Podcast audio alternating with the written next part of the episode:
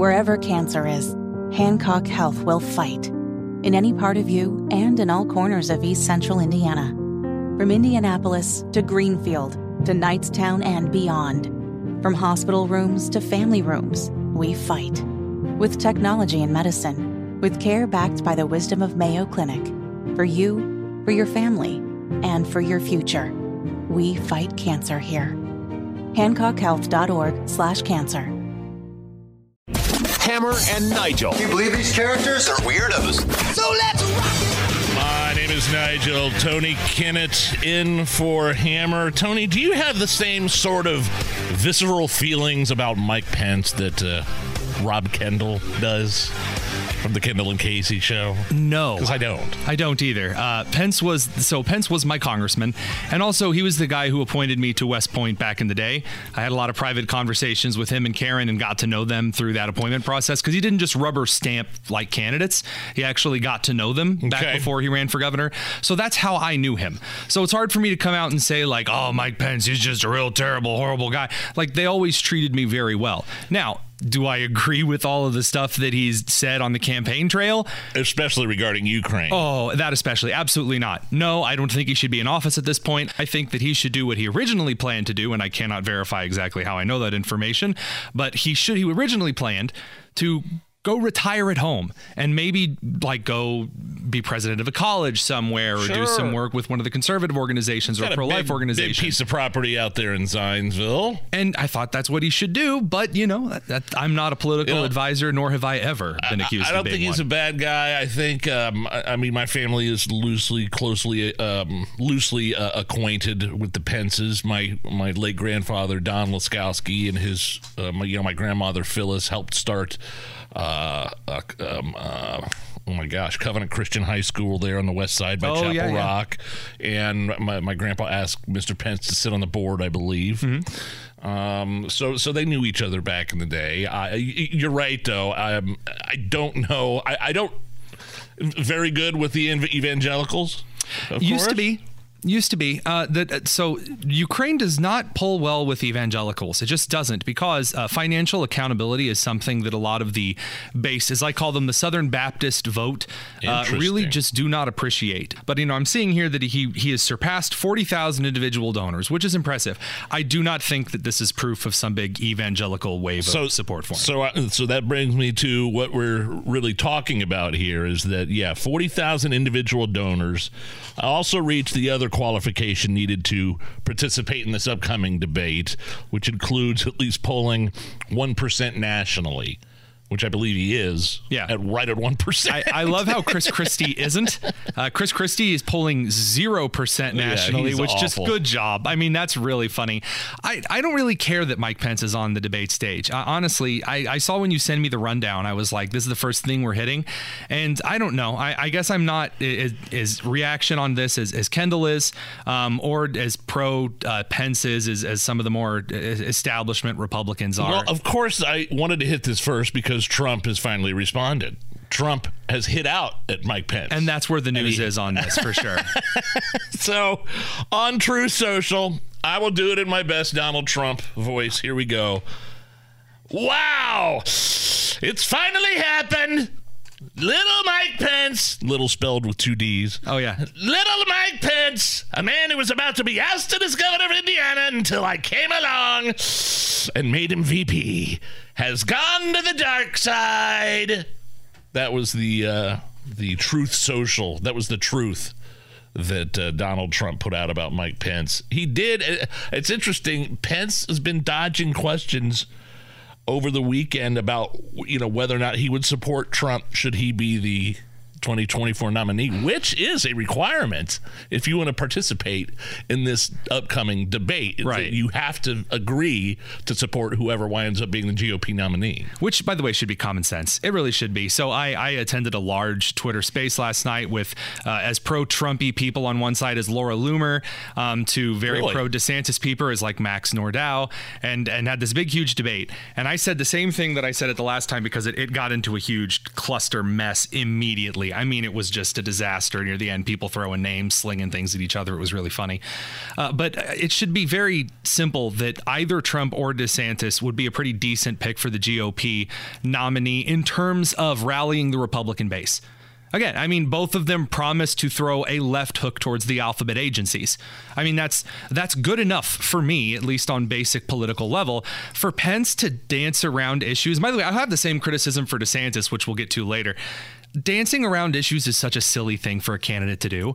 Just go out there and say it. Yeah. What's the worst that could happen? If you're not competent enough to give a straight answer, you shouldn't be in office. I don't. I don't know if you saw it over the weekend. Um, well, there's a bunch of people in New Hampshire. DeSantis in, in New Hampshire. Uh, Right. Pence was in New Hampshire, and he was getting heckled by pro-Trumpers who, you know, derided him for, you know, calling him a tr- traitor and a sellout for not certifying the, or for not, you know, making Trump, you know, the president, right? Like throwing out his constitutional duties. And Right. you know, he- he- obviously, here's here is Mike Pence's response on why you didn't uphold the Constitution, as one pro- protester shouted.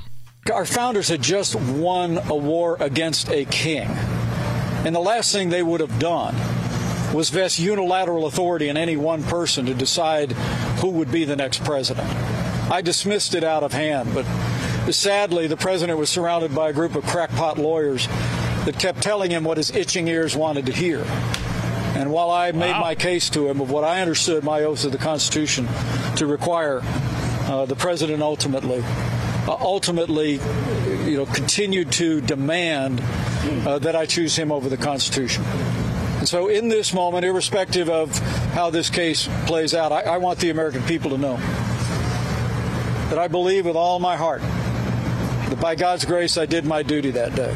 This is fired up as I've heard old Mike Pence. Did I hear a crackpot lawyer shot in there? Three important things here, really important. Number one, I still despise Mike Pence's policies on Ukraine. I think he his uh, policies also on Disney and big corporations is really sleazy and cheesy. Cough, cough, Eli Lilly, and a lot of other big corporations. I do not like those. I do not want to see him as the next president of the United States. However, everything he said in that frame was perfect verbatim. Everything was true. Trump Trump has always surrounded himself with people who tell him what he wants to hear. He's admitted that as well, by the way. He he Oh openly yeah, he praises used the word mistake. yeah, I believe in he, a he openly interview. praises people like Gavin Newsom and, and others who at times have, have basically slapped his slapped him on the butt and told him what he wants to hear. That is Trump's number one flaw and Pence is right there. Number 2, I think the history history analogies are always suspect.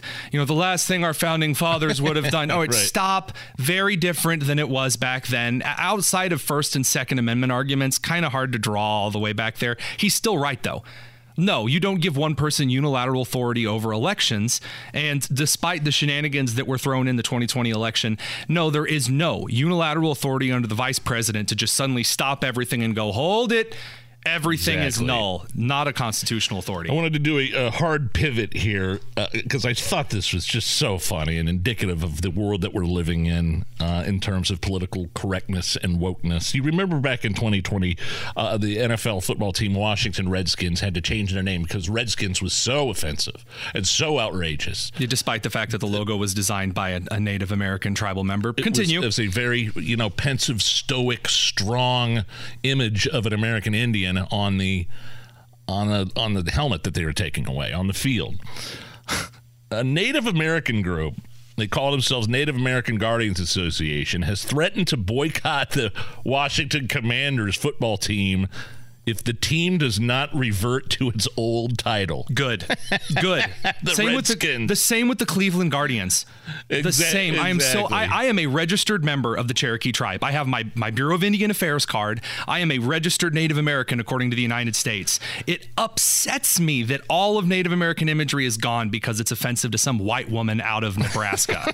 in this letter that this group sent the Washington Commanders, uh, signed by the group's founder and president, he points out to a poll that found that 90% of Native Americans did not find the Redskins name offensive, and they also pointed out to how other sports teams, including the Kansas City Chiefs, and the Chicago Blackhawks, have kept their Native American inspired names while recognizing that the names carry an obligation of honor and respect. Uh, a little bit more from this letter. This is just so great.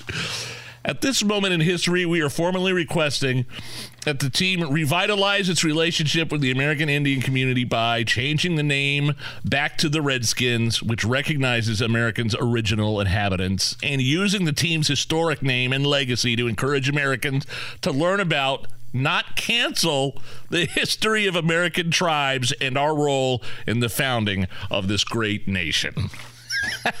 I mean, you remember what? I mean, there was a period there, Tony, where you were taking, you know, uh, what Aunt Jemima, Uncle Ben. You Mm-hmm. the were land, taking, the Land O'Lakes girl, who, Yes. by the way, was designed by a Native American. uh, I mean, they were taking prominent uh, black faces off corporation corporate products. Yep.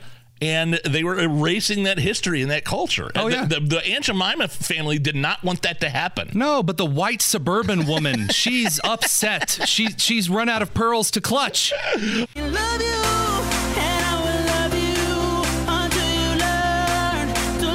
Listening to the Hammer and Nigel Show. I got an update from a story from yesterday, Mr. Tony Kinnett, who's filling in for Hammer. Hit me. Uh, Grammy Award singer and writer Ne-Yo. Who was that Ne-Yo who we came in there with with Allison? He uh, went on a podcast and had the nerve The nerve.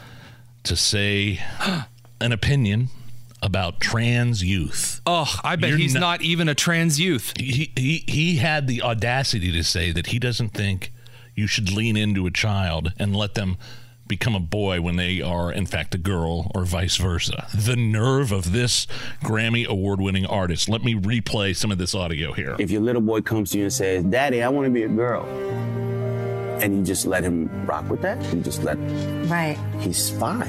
right. And where did he get that If from? you let this five year old boy decide to eat candy all day, he's going to do that. Exactly. Like, when, when did it become a good idea to let a five year old, let a six year old, let a 12 year old make a life changing decision for themselves? Right. When did that happen? right. Like, I don't, I don't understand that. I, I, I don't get that. How outrageous. Let the record show that's literally been my illustration for this is to kids don't necessarily make good decisions because they really mean them. I've said this for ages. Allison knows this. I have said for ages that you don't let if a kid wants brownies for dinner, you don't just give them brownies for dinner. That's not how nutrition works. Uh, so first of all, Ne-Yo has great taste in analogies, so that's number 1. Number 2, that's it.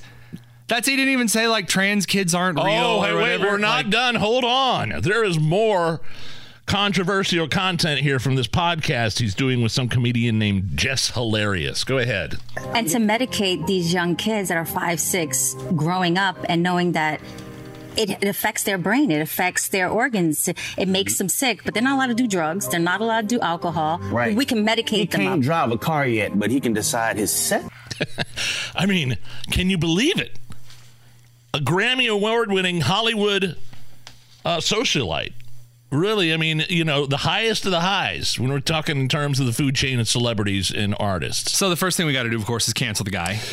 That's you know, well, there's been some backlash. Right. So we got it. We got to cancel them and backlash. Only the problem is that these days, like when you try to cancel, let's say like a Dave Chappelle or an individual in pop culture, they only get more popular because, again, when your counterculture is the mainstream, Yes. suddenly the cool traditional ideas become not only the rebel thing to do, but they're also fulfilling. Tell me about the canceling. Well, I mean, the social media Oh, backlash was just.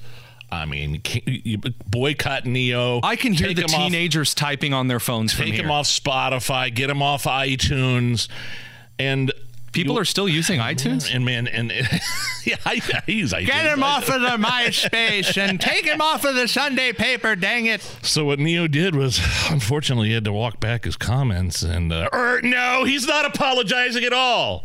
First and foremost, I do not apologize for having an opinion on this matter. I am a 43 year old heterosexual man raising five boys and two girls, okay? That's my reality. Now, if my opinion offended somebody, yeah, sure, I apologize for you being offended because that wasn't my intention. My intention is never to offend anybody. However, I'm entitled to feel how I feel.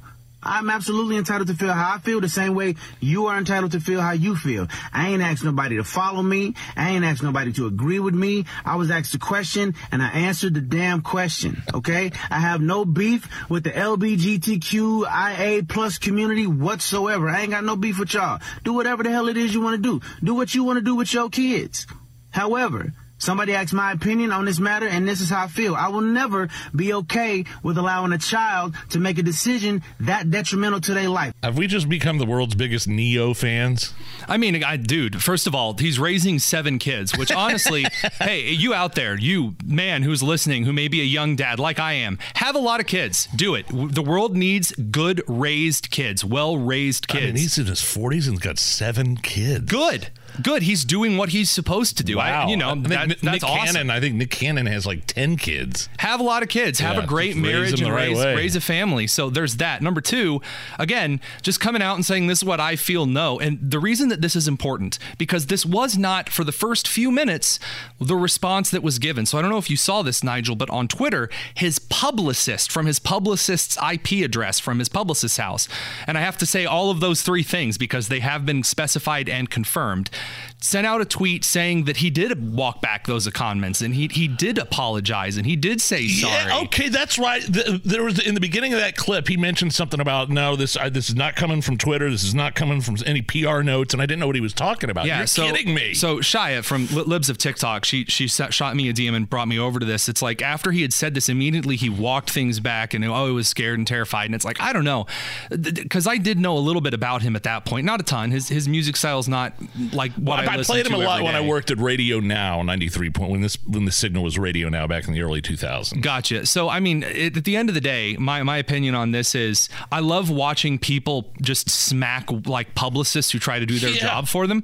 If you can't hire someone who can mimic your like opinions and what you're supposed to be out there and you're supposed to be doing, Jefferson Shreve, maybe perhaps, you know, hire better people. Good on him. That that's that's what a man should be right there. Meanwhile, in Martinsville, in Vigo County, the school districts of Martinsville and Vigo County have been ordered by the U.S. District Court for the Southern District of Indiana to allow trans students to use the bathroom coinciding with the gender they identify with. So when your kids go back to school, they could be going to the bathroom with members of the opposite sex. Oh, not just the bathroom. According to the Indiana Department of Education regulation, bathrooms and locker rooms are classified as the same room under both architectural and building structural code, which means that you could indeed have uh, kids of the opposite sex changing with your kids in the locker room. And you may say, why does that matter? Why, why is that a problem? Why are you so bigoted? Why do you me? care? Why? Because in Loudoun County, there were two rapes that happened back to back after a boy was changing in a female locker room, raped a student. And they allegedly tried to cover it up as Yep. well. And then they let the boy go, put him in a different school until they figured out, or a different building, excuse me, until they figured out what was going on. And he did it again.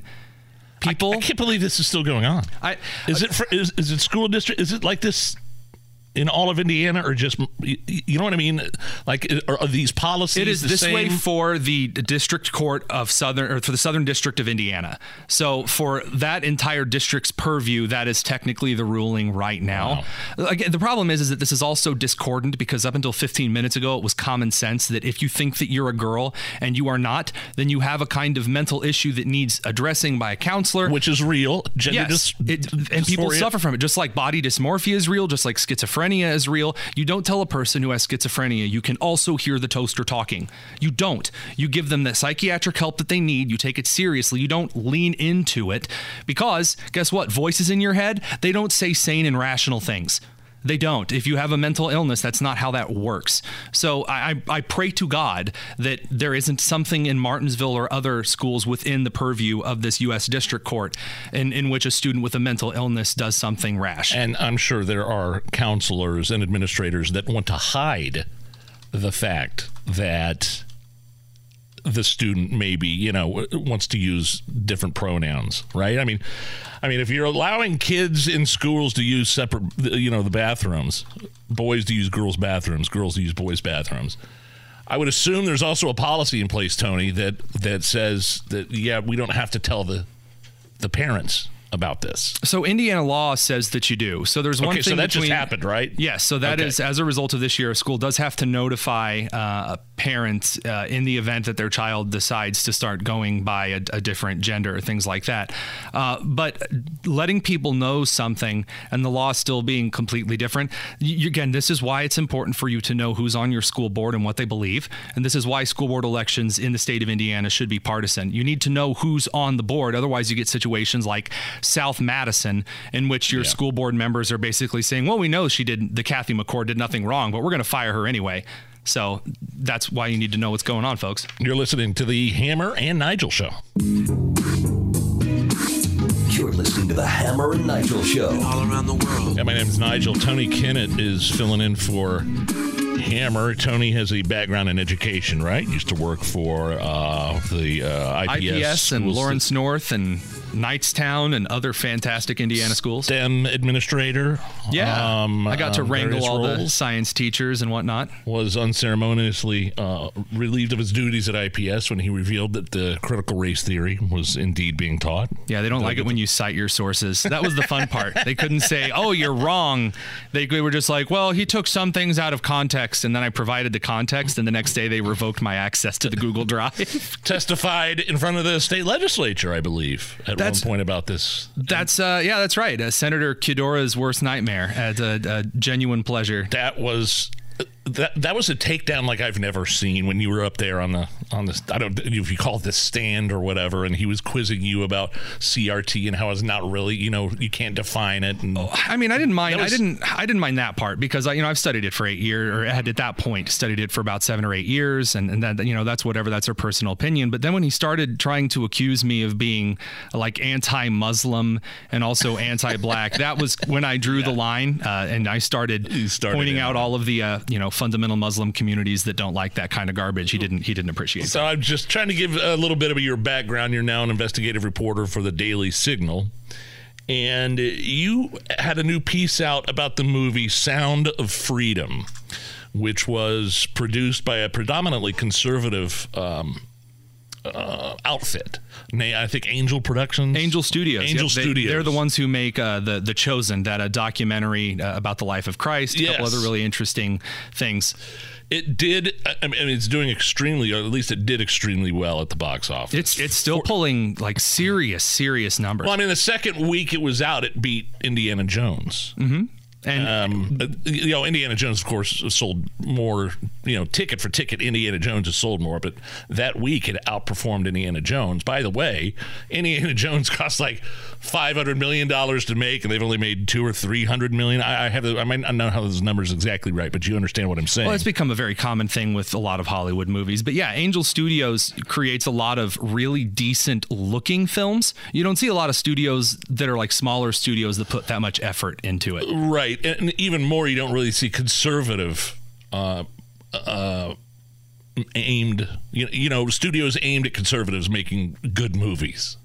Does Yeah, that make sense? Like yeah. they don't know how to do it. They I- really haven't gotten a concept yet. Well, there, there was kind of a, an idea that like Christian media, because it's less less conservative, more like Christian based media. Yes. uh, was just struggled for a long time because just people thought, well, as long as we're making the media, it's good enough. And uh, no, Angel Studios was founded on the idea that you could create really high quality Christian content. And I, my wife and I really like The Chosen. I think that it's it's very well done. What, what's it on? What platform is it on? Uh, it's on it their own platform, but I think you can watch it on Prime Video. I, I think Disney like declined to host it. There, there are Of some other places that you can look at it. It was pay for play, uh, but so many people have bought tickets for others, like in advance, that so other people could watch it. That at this point, it's basically just free to watch. So your article, the Daily Signal,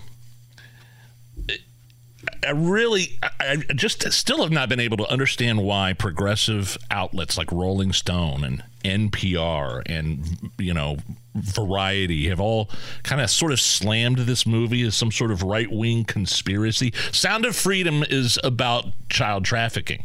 Yeah, it's a it's Jim a Caviezel is the star, and it's based upon a true story. right. correct? It's it's just like a, a docudrama about the creation of this. Uh, sex trafficking rescue organization called Operation Underground Railroad.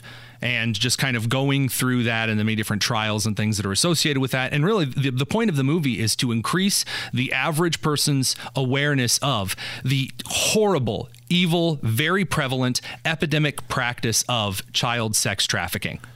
And so you wrote. So tell me about the article. So the article points out that all of these media organizations were so quick to jump all over Yeah. Sound Free. It's a white ring. How could well, sex trafficking doesn't even happen that much? It's a it's a dad brain worm. Rolling Stone called it uh, because I guess you know dads wanting to protect their daughters. That's a brain worm. yeah, okay.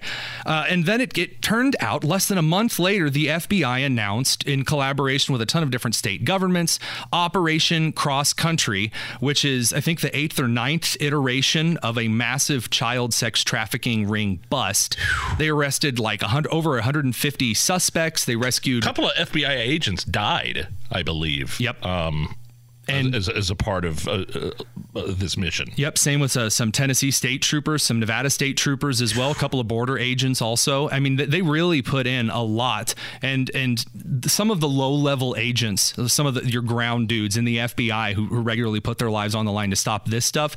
That's the thing that's that's worth preserving, and they had this major bust right after all of these organizations like NPR had said, "Oh, it's just this big right-wing conspiracy. Child sex trafficking is not all that prevalent." Which is funny because NPR has literally documented hundreds and hundreds of of suspects arrested in child trafficking charges over the last decade. And, strangely, none of these journalistic organizations mentioned like the statistics that say that hundreds of millions of children a year around the globe are are caught in this muck and mire of sex trafficking. And uh, you would think that if you were reporting on this movie, you would mention what it is they're talking about. Because when they when they do an abortion movie review, they talk about how wonderful it is, and they bring in all the statistics, and they're like, "Oh, this is so important for women who choose to get an abortion."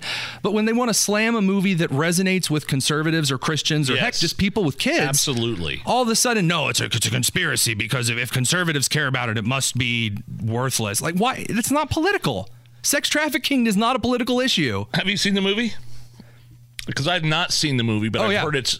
You, did see it? Oh yeah, yeah. I, I heard. I actually do my, my research No, before I I write my articles. Yeah. and I I haven't seen it. I heard that it's tough to watch, but it it's uplifting. Um, towards the end. Yeah, it, it Um, leaves you with a sense of it leaves you with a sense of, of hope at the end that there is a way to fight this and the, the lives that are rescued uh, matter. And by the way, uh, unlike NPR, Fox News actually brought on a survivor of sex trafficking to ask what she thought of the movie. Really? she said it's fantastic. It's incredibly important that we increase awareness with about these, this. With these human traffickers or child traffickers, more specifically, who are these kids that are disappearing? Is it?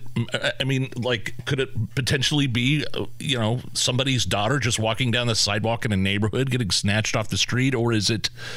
Is it is it migrants that are crossing illegally um, with with Well, kids it's- that may or not be there? It's it's not You know? just it's uh, trafficking is not just one facet like of, of people that, that do one specific thing. I mean, there's an entire network of individuals who target people based on their social browsing habits, people who look vulnerable in, in various different Sure. ways, people that are advertising themselves on social media. You know, those kinds of like kind of social media skimmers and fishers are a huge part of basically finding the children to target. And that's why there's such a large advisement now is to keep your kids off of social media entirely. Like our, our kid is not on social media at all. I think the back of their head is once. Other than that, nope, because I don't want them to be targeted. Uh, and, and meanwhile, these people are out there. These perverts are out there, and they could be right living next to you, that right on your nose. They could be teaching you at college, like say a former Butler University professor just took a plea deal after he admitted to possessing child porn. He's a professor of philosophy over there at Butler. Tiberiu Popa is his name. Going to serve eight years. Uh, originally, originally uh, arrested in January last year. Police, I, I, I think it's really, I don't want to say easy for police to detect who's going what what websites and who's downloading what, but like police were able to notice when his Butler University email linked him was used to upload 24 files that were you know suspected to be uh, child porn, and they they looked so, so that that gave a ping or something like that. So, first of all, it's important to note that like the vast majority of sites that claim to offer child pornography are honeypots. A honeypot is a term for a uh, federal uh, operation that's trying to lure people into engaging with them, like Sure. the undercover drug dealer thing, something like that. Sure, uh, Fang Fang was a honeypot. Right. Eric Swalwell. Yeah. So th- it's kind of interesting when you when you look at this. Yes, we do know who a lot of uh, potential child pornographers and things like that are. My question that I continually ask is, why would you ever offer a plea deal to a child Oh, pornographist? that, yeah. Why would you offer a plea deal? That scum doesn't deserve a plea deal. That, what? I, I don't understand why. Like this is a clear case of an individual who was clearly illustrated that, given the circumstances, they would be willing to abuse children, and yet, uh, oh, here's here's a plea deal and kind of let you off the hook on that. That's ridiculous. That that man should be locked up for life, if not an alternative solution. It's wanted, disgusting. wanted to play some audio here real quick before we hit a break. Uh, Riley Gaines, uh, you know, NCAA Division One uh, champion swimmer who lost to Lia Thomas, a man who is a, biological male that, that swam in He was like 147th, and Yeah, and he was- losing. he was losing. a horrible yeah, as a male horrible male swimmer, swimmer, but- but and then switches, and all of a sudden pulling number one. So they, so Riley Gaines, um, she's been an outspoken critic of this ever since that happened, and she's been very visible. Um, she's, uh, so she was in Texas. They were spat on and attacked by protesters at a bill signing in Texas. The bill called "Save Women's Sports Act," which protects female uh, collegiate athletes. Texas Governor Greg Abbott was joined by Riley Gaines for it was kind of a ceremonial signing. The bill was already law in June, and they were at the Texas Women's Hall of Fame in Denton. And, but they were met with a bunch of protesters, hit, spat on. Here's a little bit of that audio. Lives matter. Trans lives matter. Let them play.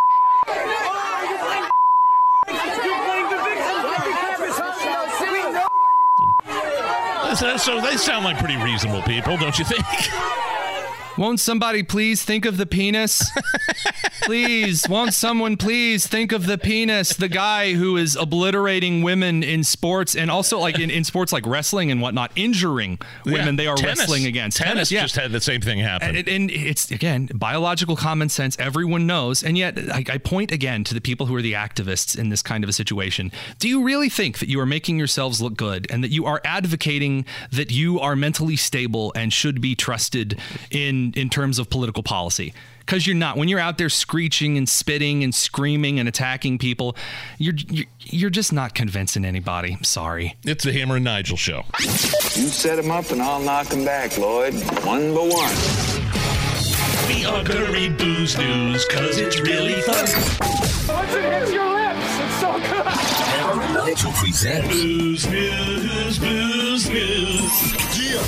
Time for booze news. So funny this thing with Bud Light is still going on. Oh, I the, love it. The, the the transgender Bud Light influencer Dylan Mulvaney, who cosplays as a little girl, um, cost Anheuser Busch twenty seven billion dollars. Play stupid games, win stupid prizes. value. Uh, now, Anheuser Busch used to be owned by Americans, the Bush, the Bushes, right? Yep. I think they sold to InBev, a corporate, you know, this big conglomerate, this global conglomerate, for like fifty-two billion dollars. So it's an InBev company now. But former owner Billy Busch, here he is. We haven't heard much from the previous owners of Anheuser Busch. Here's Billy Busch saying that Bud Light is no longer America's beer because, and that is, and his father and grandfather would be rolling over in their graves. I think my family, my ancestors would have rolling over in their grave. they were very patriotic. They loved this country and what it stood for. Um, they believed that transgender. Um, gays, th- that sort of thing was all a very personal issue. Um, they love this country because it is a free country and people are allowed to do what they want. But it was never meant to be on a beer can and never meant to be pushed in people's faces. So they would have um, they they they would have never marketed their brands that way. As you know, AB was one of the greatest marketers, and the last thing they would have done was to get as controversial as they did, um, as InBev has with uh, Dylan Mulvaney advertising. So we got about 30 seconds left here, Tony. Um, I, I, I still maintain that some of this was about Dylan Mulvaney, but it was mostly about this marketing genius, this woman, Heinerscheid, Heiner Scheid, that went on a podcast and said, "We our, our customer base sucks. We got to get rid of the fratty culture. we need to be more diverse." So- I, I think that was a big part of this. I did a whole reel for the Daily Signal about this, and you should definitely go watch it over on you know Instagram or YouTube or, or Twitter, wherever. And uh, I actually bring up uh, some of the old marketing strategies that Anheuser Busch used to have. And again, it was marketed towards the average working class American man who worked in a factory, got home, and and so therefore you based your marketing towards that guy. Duh, it's who you want to attract. And the minute you throw out that marketing group, you don't get a new marketing group just because you're a big group of people. That's stupid. and, and any time that you throw away your base, uh, you're screwing yourselves over. All right, we'll be right back. Top stories next. The Hammer and Nigel Show. Hammer and Nigel. Can you believe these characters are weirdos? So let's rock My name is Nigel. Tony Kinnett, investigative reporter for the Daily Signal, in for Jason Hammer. Just been informed that uh, Attorney General Todd Rokita will be live in the studio at around 4:30 to talk about what we uh, heard at the top of the hour from Harrison Silcox, this uh, new um, version of the Parents' Bill of Rights. That's right. It's going to be all kinds of fun. I mean, honestly, I love watching the I- I left hope- break into tears when he releases this. Oh man, every time Rokita's on our show, I, I can we already tweet hear. oh man, the Indiana ACLU. I'm sure is firing up their Twitter right now. Go ahead and write it down. Uh, Indiana ACLU is about to tweet. We Same with Planned Parenthood we Indiana. get so many trolls and so many haters, which means he's obviously doing something right. And I like told Hammer, I go, man, we get so much action. We need to have this guy on every week because he's getting us a lot of. I actually. I actually get a little bit jealous uh, because, see, normally I'm the one who gets all of the hate Yeah, from the. Indianapolis trolls, and so when someone comes in and, and they hate someone more than me for a few minutes, I I mean, it's like you, you don't knock the king off of the hill, you know? Well, I hope the attorney general doesn't mind that I just cracked my first uh, beer. I, I was expecting to do this over the phone and not in person, so that'll be a little bit after 4:30 that he's here talking about that. Ron DeSantis switching out campaign managers. He's uh, kind of revamped his campaign a little bit. What do you think? What does this say? Does this mean anything to you, Tony Kinnett? So uh, I, I always give props to a campaign that's willing to switch it up halfway through and someone realizes that it ain't working. I, I do. I, I appreciate when someone is like, look, what we've done is not working. It's actually trying to, tar- to try something different. So you might say that a certain campaign in Indianapolis, like Jefferson Shreve, maybe he should switch up his campaign and try something different. But instead, he's going to just lose the election and try really hard at, at doing so. In the meantime, in the meantime, looking at DeSantis' campaign, I mean, so far he's he's kind of kind of muddled around some issues regarding Trump. He's kind of danced around some certain issues. He hasn't really taken off the gloves in the way that he had with like the Florida media when they would ask him questions and he would really throw some punches. It looks like he might be ready to do so now. Played some audio from his town hall in New Hampshire over the weekend. Really, really went after Trump yesterday. I, I think he needs to do more media. I think he needs to do smaller events where he can shake hands with people. I mean, anybody can hold a giant rally. He, yeah, of course, he attracts large crowds, but I, I think he needs to kind of bring it in a little bit. You know what I mean? Get to know, you know, shake some hands, kiss some babies, and then really there's a way to go after Trump without doing it in a childish manner. And and uh, again, we played some of that audio yesterday um, of him going after Trump. Uh, here are a few more clips. He did an interview. I think it was Meet the Press or his Today Show or something like that recently. Yeah, right. And this is something you talked about earlier. Tried to dance around the question. I hate that. Did Donald Trump lose the election? Yes or no, did Donald Trump lose the 2020 election? Whoever puts their hand on the Bible on January 20th every four years uh, is the winner. Okay, but respectfully, you did not clearly answer that question. And if you can't give a yes or no on whether or not Trump lost, then how Well, can of course, no. Of, of course, he lost. Uh, Trump lost the 2020 of, election? Of course, uh, Okay. Joe Biden's the president. Okay, so here's a pro tip for Pence, for DeSantis, for And- anyone out there. And by the way, he's going to qualify his remarks. I got another clip. Uh, does he? But- does he really? Because I've I've heard the first part. I after that, Yeah. I'm going to be honest. I clicked pause and then I closed the tab because the qualifications is after you've been pushed, after you've been cornered into finally addressing something, after you've finally been backed into a corner, then the comma comes out, the qualifications come out, and no one's listening to the qualifications. If the first time you're asked something, you answer it honestly, then people are listening to the qualifications. If he or Pence, because remember Pence was like really quiet and awkward for months after the whole Oh, Trump sure. situation. If he would have come out and said, Donald, I, I appreciate you working for you and all this stuff during the last four years. I didn't have the power to do that. Stop it. I would have had a lot more respect for Yeah. what it is. I don't like quiet pussyfooting. You don't do anything for anybody when you do that. And DeSantis is guilty of that here. And I like DeSantis. I do too. But like you come out and you're like, well, no, he didn't win the 2020 election. Trump lost the 2020 election because instead of making the 2020 election about Biden, he made it about himself. I like where, but, but listen. Okay, tell me what you think of this next clip. He's kind of qualifying his remarks because did Trump lose the election? Is the question yes or no? You could say yes, but look, there were some awfully fishy things going on. That's right. There were indeed some shenanigans. The question is, was it enough to Yes. push one over the other? The fact of the matter is, we do not know. I've seen a lot of people come out and push a lot of things. There have been a lot of court cases that were lost. And the reason that it is important for us to qualify these things is because I am still, to this day, waiting for the Trump campaign to tell me if the last election was stolen from them, how on God's green earth are they going to stop the steal in this election? Absolutely. How? Give me and th- that's all I want. Give me the answer so that I because that is unknown information onto whether in the primary I vote for Trump or DeSantis. Here's a little bit more from DeSantis on whether or not Trump uh, lost to the election. And I've said this from the very beginning.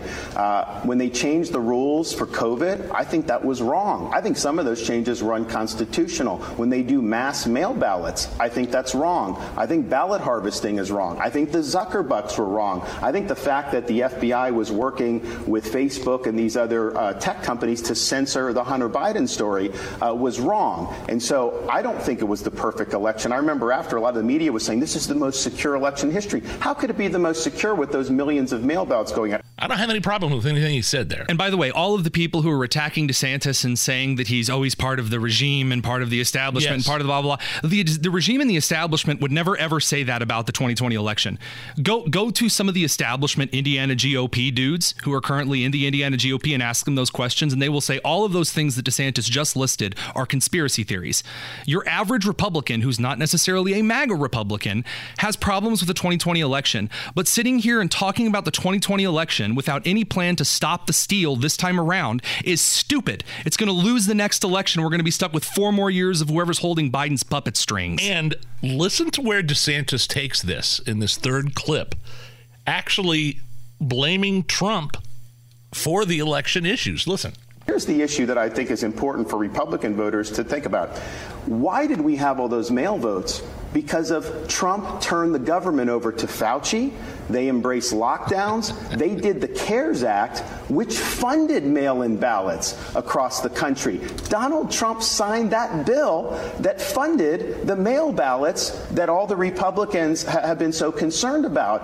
Uh, and also with the censorship of the Hunter Biden.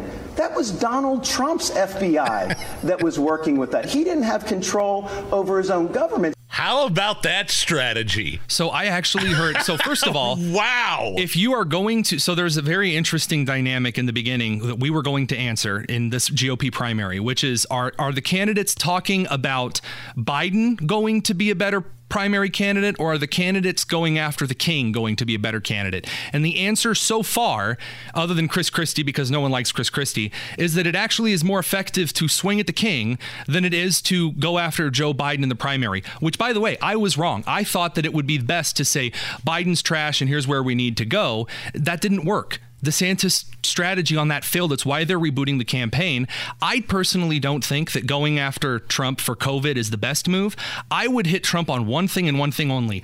All of the people you picked to lead the alphabet agencies in your cabinet sucked. They sucked. And he admits consistently. He does. Who are you picking for the next time? Well, I don't know. It's whoever compliments me the most. Because that's always what Trump does. That's his weakest point. Foreign policy, awesome. Economic initiatives, flawless. Uh, the, the way that he treated our troops, stellar.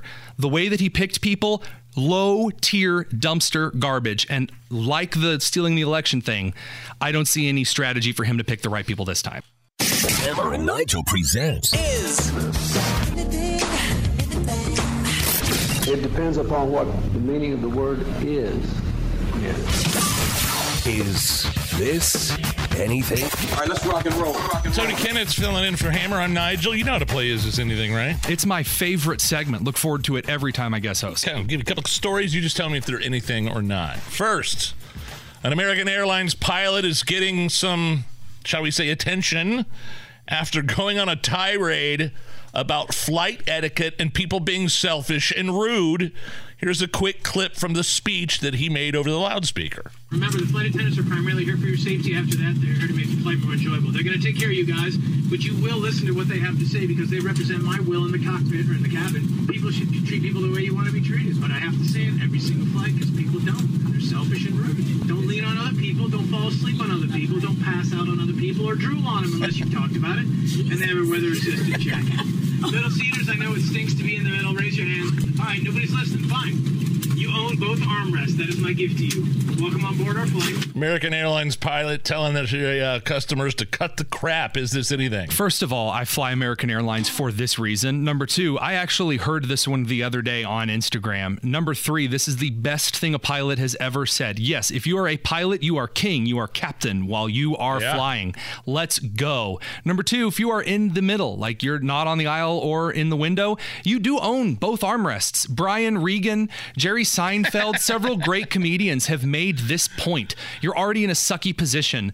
Also, you should be lining up when you get out of the plane.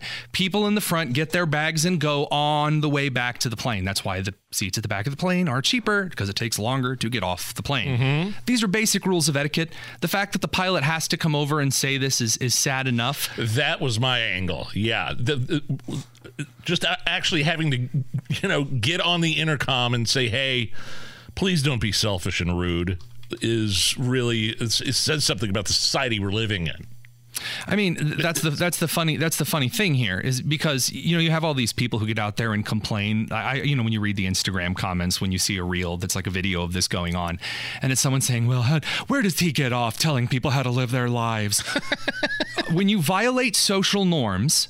You get pushed back. That's why they're called social norms because the social class around you reacts based on how you act. If you leave your cart in the middle of the parking lot next to your vehicle, perhaps the people around you may not react so kindly to it. When you blow through a stop sign, people don't tend to like it. You may get some fun hand gestures. Social norms are here for a reason, they uphold society.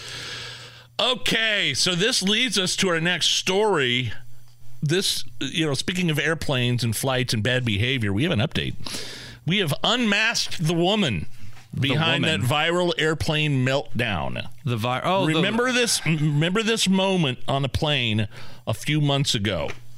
I'm telling you, I'm getting the f- off, and there's a reason why I'm getting the f- off, and everyone can either believe it or they cannot believe it. I don't give two f- but I am telling you right now, that mother back there is not real. and you can spit on this plane and you can die with them or not. I'm not going to. you remember that moment? I right? sure. I mean, I do. I People don't. were obsessed with this story. Who is this woman? Why? Who was she pointing at that wasn't real? A million memes have come out about this. We have finally unmasked the woman. She's been identified as Tiffany Gomez, a 38 year old marketing executive from Dallas. The outburst occurred due apparently to an argument with her traveling relatives. According to police reports, she accused them of stealing her AirPods. Is this anything? I'm going to be honest here. No, no, it's not. I don't know why this story is, is getting as much traction as it is. I guess the whole lizard AI matrix people who say that, you know, there are a bunch of androids walking around that they really like that kind of a thing. I'm more partial to when Phoebe Buffay in, in Friends and Rachel uh, freaked out about there being a problem with the phalange so she could get off the plane in the last episode and, and go finally be with Ross. That's my favorite airport, airplane, get off the plane story. Uh, second to Harrison Ford's Get Off My Plane. Right. Here's the thing that I think everybody needs to know about this story is that that th- nobody could find out who this woman. I mean, this thing went viral, and everybody wanted to know what the backstory was. Everybody wanted to know who this woman was, and for months nobody could find her. Do you think? If she happened to have been dropping racial slurs or being belligerent towards a trans person, CNN would have had this information just like that. Wait, We were, are pe- were people alleging that she made racial no, slurs no. trans What I'm saying things? is because she didn't, nobody really was. If she would have, if she would have, we would have known this woman's identity immediately. Oh yeah, I mean sure. I, I mean again, this is why I think that the whole thing like is this anything? My answer is no because just because someone has an emotional episode on a plane doesn't mean that like emotional I deserve to know like who her identity is. Yeah. I'm I mean I'm just saying I've seen a lot of people uh, that have had their lives exposed like they're having some kind of a mental breakdown. It happens in public and it gets recorded and then forever they're known as the perfect who had that. That is the worst side of social media. I think this is what happens when you mix a little bit of Xanax before you get on the flight to get rid of those pre-flight jitters, and then slam a couple of Chardonnays once you're on the plane. You could go from zero to crazy. Just like that, if you're not careful. All right, one more here. Authorities in South Carolina. This is I've never seen this before. Oh, uh, they're warning people that they're seeing a rise in scammers putting fake QR codes at parking lots. Oh yeah, that will then pipe the payment directly into their bank accounts. Here is a tourist giving uh, giving his two cents on the scam. You see one more QR code, you assume somebody associated with the parking lot did it. You instinctively just sort of trust it, and if you want to just do it and kind of pay Yeah. as you're walking to wherever it is you go, uh, yeah, I can see this being something people fall for pretty easily. We're so used to the self-service, like you go into a restaurant, and scan this for your menu, you know, scan the QR code to get to the site and all that. We're trying to reduce printing stuff out, so it makes a lot of sense. Is this anything? Oh yeah, absolutely. This is the next wave of, of scamming. And by the way, this is happening in the same way with those fake credit card like plastic inserts that they put over gas pumps and ATMs and over the keypads in some uh, filling stations and convenience stores where if you get your card up close to it, it scans and then it has your information. Make sure if something looks kind of weird and loose, if something looks a little too thick that it shouldn't be there, give it a jiggle. See if it'll pull off. You're not going to catch COVID cooties from the ATM thing if you give it a what do you want your identity stolen? It's so easy to scam people this way. Check before you click. Don't trust emails. Don't trust texts. Don't trust public qr codes. Come on. It's the hammer and nigel show. You're listening to the Hammer and Nigel Show. Hello, my name is Nigel. Tony Kinnett is here, filling in for Hammer. Also joining us live in studio, Indiana Attorney General Todd Rokita, who is taking a sip of a uh, Miller Lite that I just uh, procured from our beer fridge back there. Absolutely. Thank you for that. And, well, uh, you came bearing gifts for me and Tony. That is right. What, what what what do you got over there? I figured hand if your name was Tony, you'd like cigars automatically. that is true i'm a, I'm a more of a newcomer to to cigars uh, but i always appreciate it smells fantastic dude i'm so What excited. is this? What this am I? This is a Rocky Patel. Okay. Yeah. Burn. Uh, yeah. They, well, he owns. Uh, he owns the place over Yeah. there, but uh, you know he owns a bunch of cigars too. So Well, thank you. yeah. Can't yeah. wait to smoke this. And for the record, this is my first beer of the day. uh, number You don't have one. to lie to me. what time is your day as an official government employee over? Four thirty. Well, the electeds it never ends, but we'll call it Okay, 4:30 today. understand. what Or kind we'll of beer does the indiana taxpayer pay for Are there?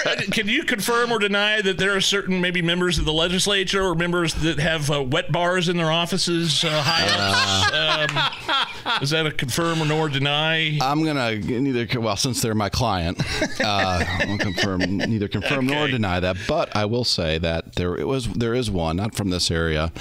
I haven't seen it, but I was told he or she. Nice. Nice cover. 10 out of 10 uh, found a uh, airline cart Um, Okay. You know that service cart. Sure. You know on the internet somewhere, and and bought one of those and turned that into a service station. That's fantastic. We So- need that for here. They do have personalities. All right, so I saw you on Facebook earlier um, with a big announcement having to do with your parents' Bill of Rights. You've added another volume. This all started, I believe, um, in.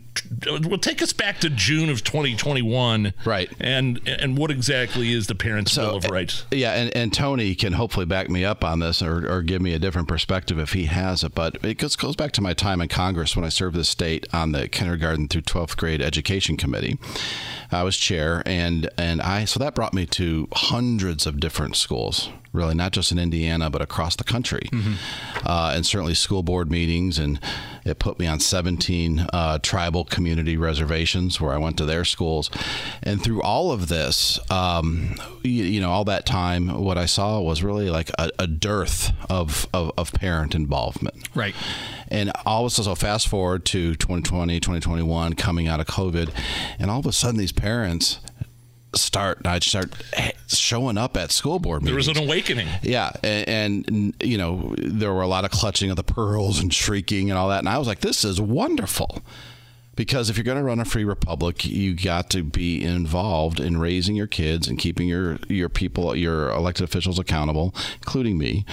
And so when I saw them showing up, I was I was pleasantly surprised and gratified and then horrified at the same time when they were being hauled out of those school board meetings by their hands and feet by police Labeled domestic terrorists. ridiculous. Yeah, and so we, you know, by the way, we sued Ma- Merrick Garland over that. But in all that, we came up with this document, the Parents' Bill of Rights, largely because no one else would was doing it or wanted to do it. It's now 108 pages. It has 151 questions.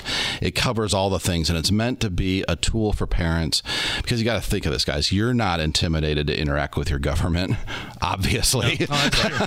but a lot of parents may not. This might be their ti first time face to face, except for maybe their postman or something, with their government. So we, I wanted them going in with confidence, armed with knowledge, and that's what this book does. And so we've had four installments now. We think this is going to be the last one covering religious liberty. Other volumes uh, that we add to it covered medical uh, rights and you know basic rights of, of parents and, and and their students in schools and so on, uh, medical rights, um, access to students.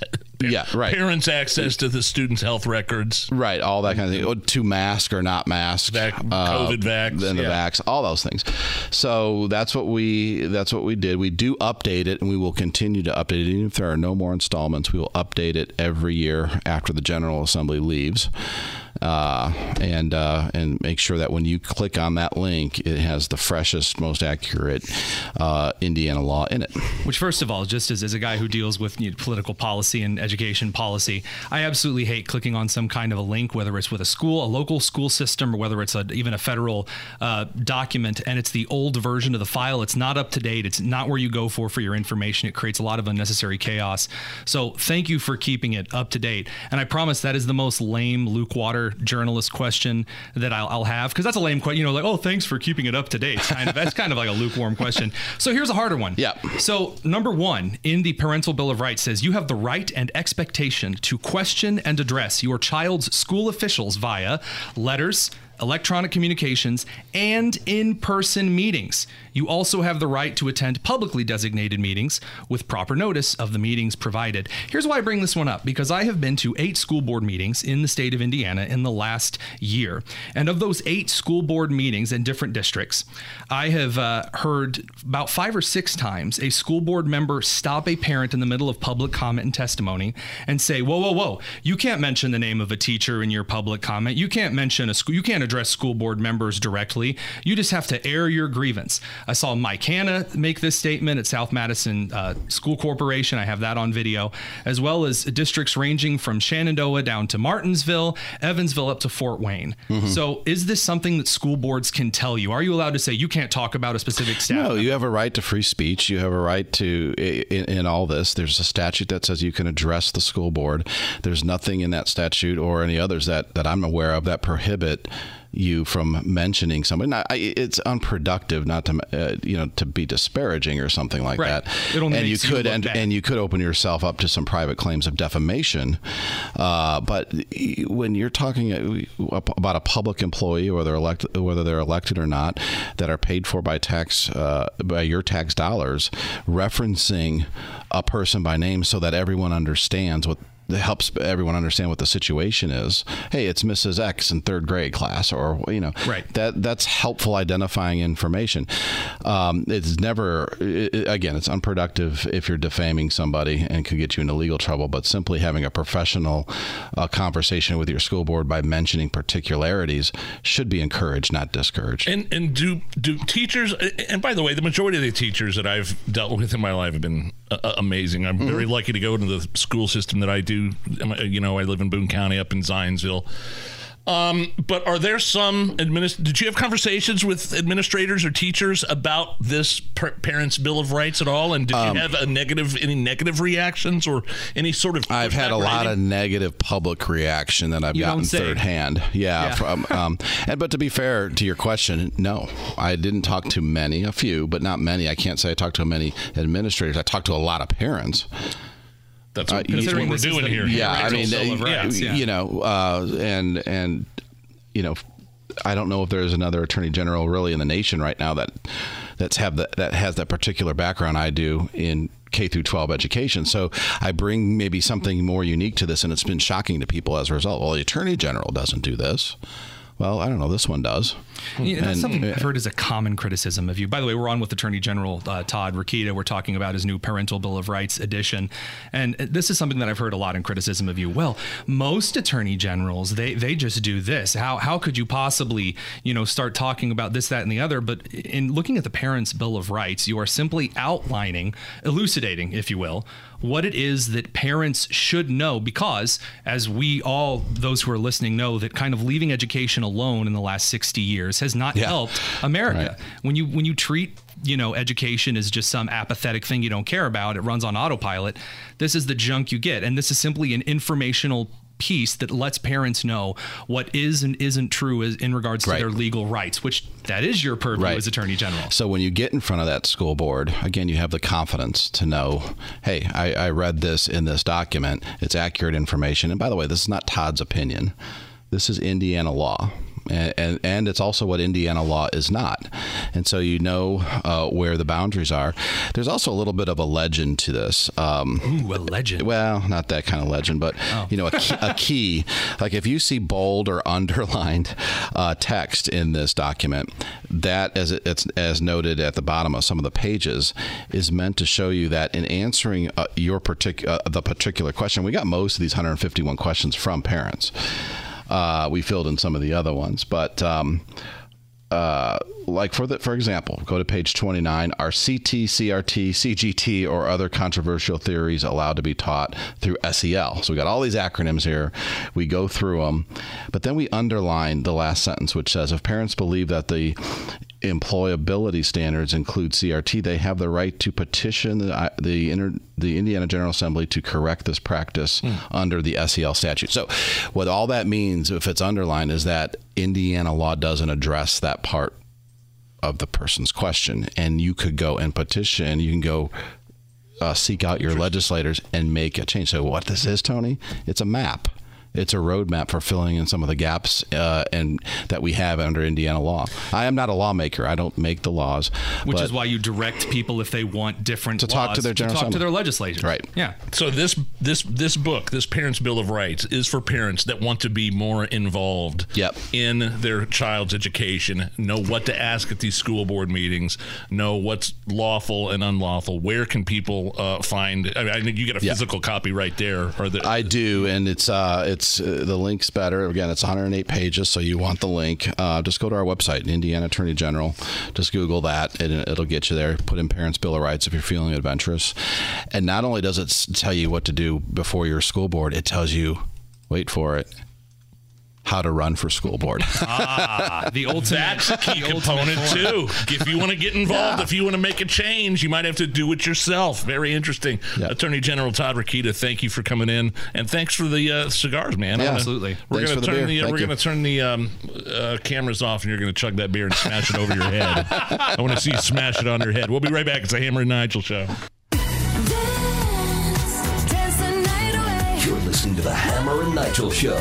Tony Kinnett filling in for Hammer. My name is Nigel. Uh, I- I'm assuming you have no plans to go see Barbie. I've The- seen the- it. You did? Okay, oh, you have for, seen for it. my job. I saw Barbie and Oppenheimer, and like at the same time that I saw Sound of Freedom. I've seen I've seen the three. And okay, so our co-host yesterday, Jerry Lopez, he's oh, at, I at- Indy Andy Spanglish. Indy Heck Spanglish yesterday eviscerated it. What did you think? And, and I'm going down a road here with this. There's a point why I'm asking you about this, but what what did you think? As a cultural phenomenon? Uh, so it's not a cultural phenomenon. No? I'm sorry. No, I just I, I, don't. I, I think that it made a billion dollars in three weeks. Oh, okay. So wait, hold on. As far as like a cultural phenomenon in the terms of it sold a lot of movie tickets and a lot of people wanted to go and see it, sure. But like seems the like movie, it's a pop culture. It's it seems like it's pretty pretty relevant in pop culture. Okay, yes, it's a big movie, but a pop. I think of pop culture phenomenon meaning like it has changed the game in some way. It has it has provided something new that's like really crucial, and I'm not really seeing that here. I think that people who are freaking out about it for good and for bad are are just like way too into. I think that it was just just kind of an okay movie. I don't know. I thought there were some funny parts to it. Other parts were like really on the nose and annoying, and that's like all movies today. So I don't know. Did you go see burger. Oppenheimer the right way in the IMAX? Yes, I did. And uh, what do you think? I thought it was good. I thought it was a great movie. I, again, I love of- Christopher Nolan, the director. This is one of the best pieces that I think that he's done since the Dark Knight series. I really do. I think that it was very, very well done. There's so many movies out there. I'm, st- I'm still dying to like. My son wants me to take him to see Indiana Jones, and that's still out there. I don't even know if that's still out in theaters. I saw it, and I, you I- saw it. uh, yeah, I, I, I have to kind of like stay relevant to culture just in case I'm actually on air during these moments and someone asks. So I'm like expected to stay up to. Oh, Like, how was that? Because I heard it was good. Okay, so here's the thing. A lot of people liked it, and I didn't. I didn't. I didn't care for it. I thought that uh, a lot of the stuff they shoved into the movie was really, really unnecessary. Uh, I thought that it was a really. I mean, yeah, and you know, Harrison Ford is still Harrison Ford, and they didn't like destroy Harrison Ford's character, but like some of his sidekicks are just like no one actually talks that way in public that actually does anything of relevance. Like, well, you guys like stole from the indigenous people. Oh my god! Like, so stop. Like you're working with an archaeologist. Like that's not at all worthwhile. That's So I mean, that, I- that was some woke dialogue right there, because that was in the the whole- like, trailer. Jones you did- stole from the indigenous population. Jones did clap back and he actually had some phenomenal Okay. moments and it proved that he was, you know, right near the end of the movie, some really good stuff. But I just, again, I didn't think it was as great as a lot of people made it out to be. I think some people are just obsessed with their series. And have you seen the Tom Cruise uh, Mission Impossible? No. See that yet? I'm dying. No. I'd probably out of all those I mentioned, I, I- would probably do that first before Oppenheimer. I have not seen a new Mission Impossible since the one where they like scaled the tower in Dubai and dressed up as a Russian general. Like Yeah. that's the last one I saw. The Ghost Yeah, no, Protocol. I, well, I love, yeah, yeah, yeah, yeah. I love Tom Cruise, so I can't wait to see that. Um, but the reason I ask you about Barbie is because it's sweeping the world in a huge way. Even in El Salvador, this funeral home is offering pink Barbie themed coffins for. For people who want to take Okay, their obsession on. with the uh, Hold- this pop hold- culture sensation stop. to the afterlife. Stop. Each metal casket is decorated with the stars Ha- and features lining and printed with pictures of Barbie. A casket? The owner says, quote, we have to jump on this trend and it's been a success. They've sold a pink Barbie cat. What? they've sold 10 of these coffins in El Salvador. Why? Why? There are some things that do not need to be branded. I've always said this. Like you'll mean, see. there's, there's Kiss coffins. I the mean, I- band Kiss sells Kiss themed coffins. Well, not like coffins, but you like I, you see like just weird branding on items that really don't need to be branded, and I just I don't understand what people find attractive about that. I guess collectors, maybe. Would you are you going to be So a Barbie coffin collector? No, no, this is a ridiculous story. I couldn't imagine somebody, but they said they've sold 10. So with about 45 seconds left, why do you think Barbie is is doing so well in theaters compared to, you know, The Flash, which bombed? Okay, well, number And one, because Indiana all- Jones is Modern superhero movies suck. They do. They're, they're, they're not any good ever. Like the last several superhero movies have been terrible. Uh, and number two, I, I would say that the reason that I don't care about Barbie, the reason it's doing so well is because it is pretty decently funny. And again, it's a cultural, it is a movie for suburban white women. It is, I heard this said on Instagram the other day. It's Black Panther for white women. It, Barbie is Black, Black Panther for white women. why- I don't even understand what that means. So, so the, the reference was made by by the, the comedian Lizelle, who brought out the point that Black Panther was a specifically targeted movie towards inner city Southern American black culture. That was that that was the argument that was made, and and Barbie is marketed toward the suburban class woman. That- It's just and the marketing hit. Fair enough. Hammer and Nigel. Can you believe these characters are weirdos? So let's rock My name is Nigel. Tony Kinnett, investigative journalist with the Daily Signal, That's filling in for Jason Hammer. Well, it's been two years now since Joe Biden's absolute debacle in Afghanistan. That's a that's a nice way to phrase that. I, I really, yeah. I'm, I, I, just every time I think about it, it infuriates me. It outrages me. I can imagine the Golden Star families who lost loved ones. And the th- thing is, it didn't need to happen that way. Joe Biden uh, ignored. I mean, he ignored the advice his underlings, of his staff, of his military brass, and went ahead and did it anyway. Did the thing anyway. And not only did 13 service members lose their lives, but all the allies, all the Afghans that we left behind, the interpreters, the dogs, and not to mention the billions and billions and billions of military equipment. Oh yeah, I mean, I, I followed the account of an individual who literally went down from the UK into Afghanistan and purchased uh, U.S. equipment from uh, the Taliban, and just very major, incredibly worthwhile U.S. military equipment that we certainly couldn't have gotten out of the country. But you know, Biden just left it there, and you know, not only wrote off all of that equipment, but wrote off the lives of 13 U.S. service members, and their families have to deal with that kind of grief. And again, by the way, you don't have to, as a president, be a military mastermind. So we have this thing called a meritocracy. So people who are good at the military should run the military. I know that's crazy, but like, I don't want my electrician giving me plumbing advice. I just don't. Yeah. So Yeah, and- and Biden used his own demented, uh, senile judgment and ignored the the real people in charge. Which is you know it's a day ending in Y for him. Only it costs the lives of our service members. And it, again, that's that's not something that you know we hear all these people saying you know oh if it saves one life, they don't really seem too torn up about the the service members that lose their lives when Biden makes stupid decisions with the United States military and foreign interests. So there was a public forum in California Monday, and to hear from Gold Star families who lost loved ones during this, you know, Biden's botched withdrawal from Afghanistan. Escon, uh, Escondido, uh, I believe, is the town mayor. Um, eh, the the mayor from Escondido hosted the forum. The fallen were all stationed there at Camp Pendleton. So the testimony. This is tough. There was this one mom there. Cheryl Rex. Now, this is a 60 second clip. I don't normally like to play this long of a clip, but she lost her son. She told a story that was just absolutely outrageous and, um, and infuriating. Listen to this. Hammer and Nigel.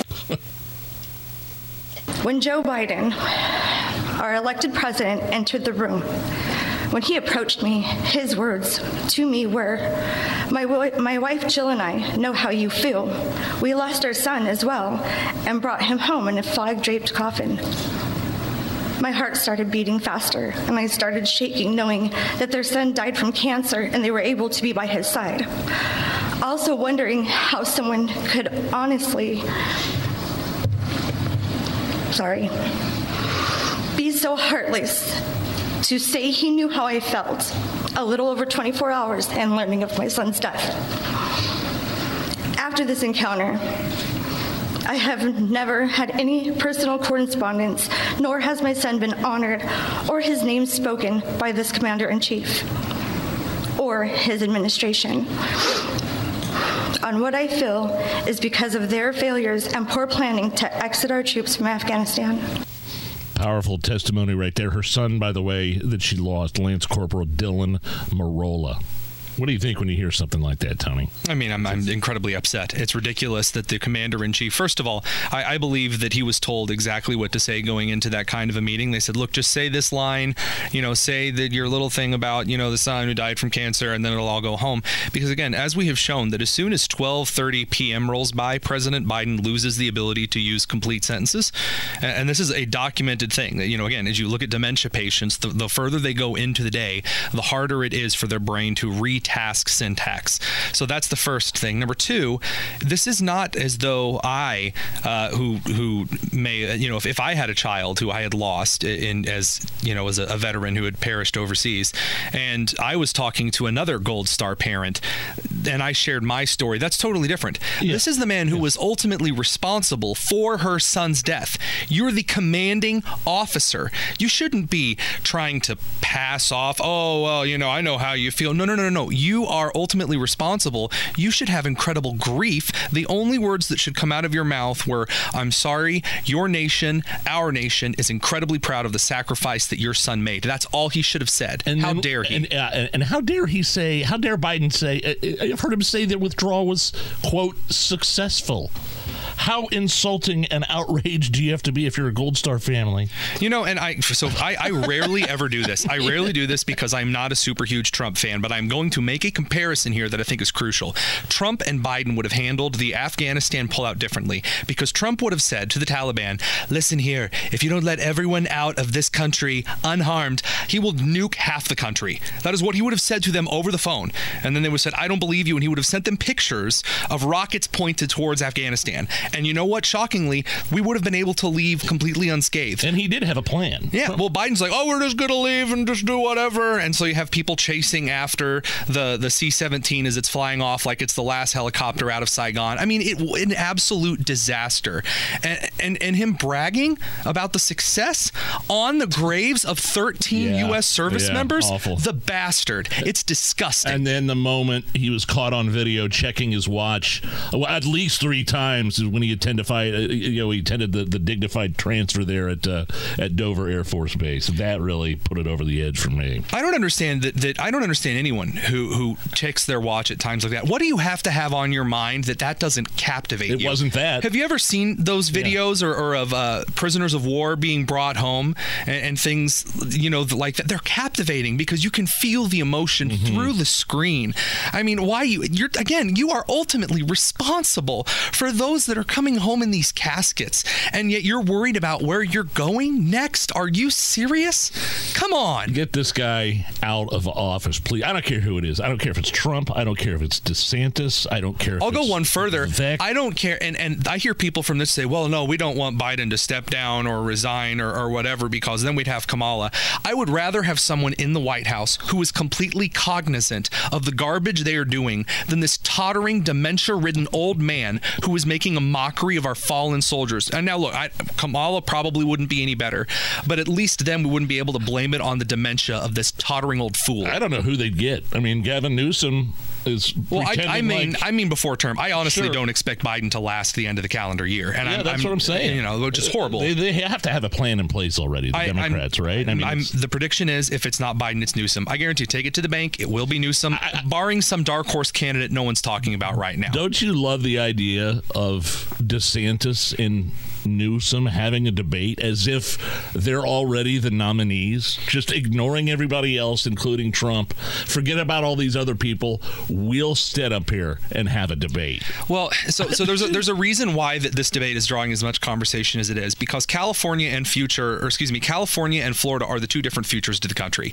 The country either becomes more like Florida or it becomes more like California. There's no either or. The establishment parties of, of Democrat and Republican are dying. They are. I mean, literally, they're dying because they're old, but they're also dying because they're completely out of touch. Like, in, go ask an average Indiana Republican what they think of the Chamber of Commerce and tell me how many middle fingers you receive. so that's dying away.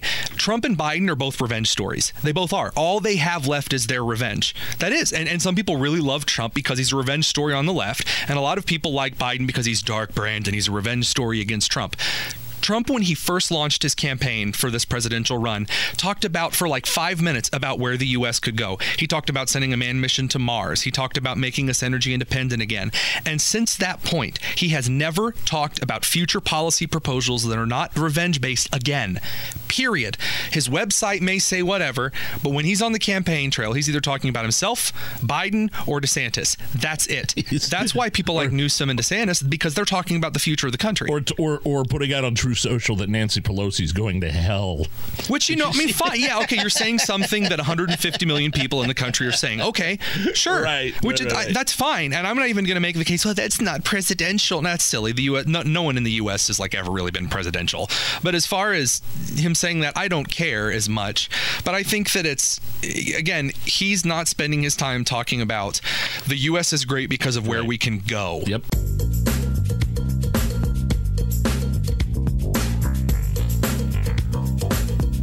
Coming up a little bit after 5:30, Tuesdays with Tony Katz. My name is Nigel. Tony Kinnett is here, filling in for Jason Hammer. Uh, do you want to do you want to set up this uh, clip we're about to listen to from MSNBC and Al Sharpton? I I mean I it, it so so Al Sharpton, who's known to be just a phenomenal historian and race rioter, the man who's incited more riots against specific ethnic groups uh, th- th- than honestly he's probably top ten in history for getting out there and was like, hey, this is the color you should hate today.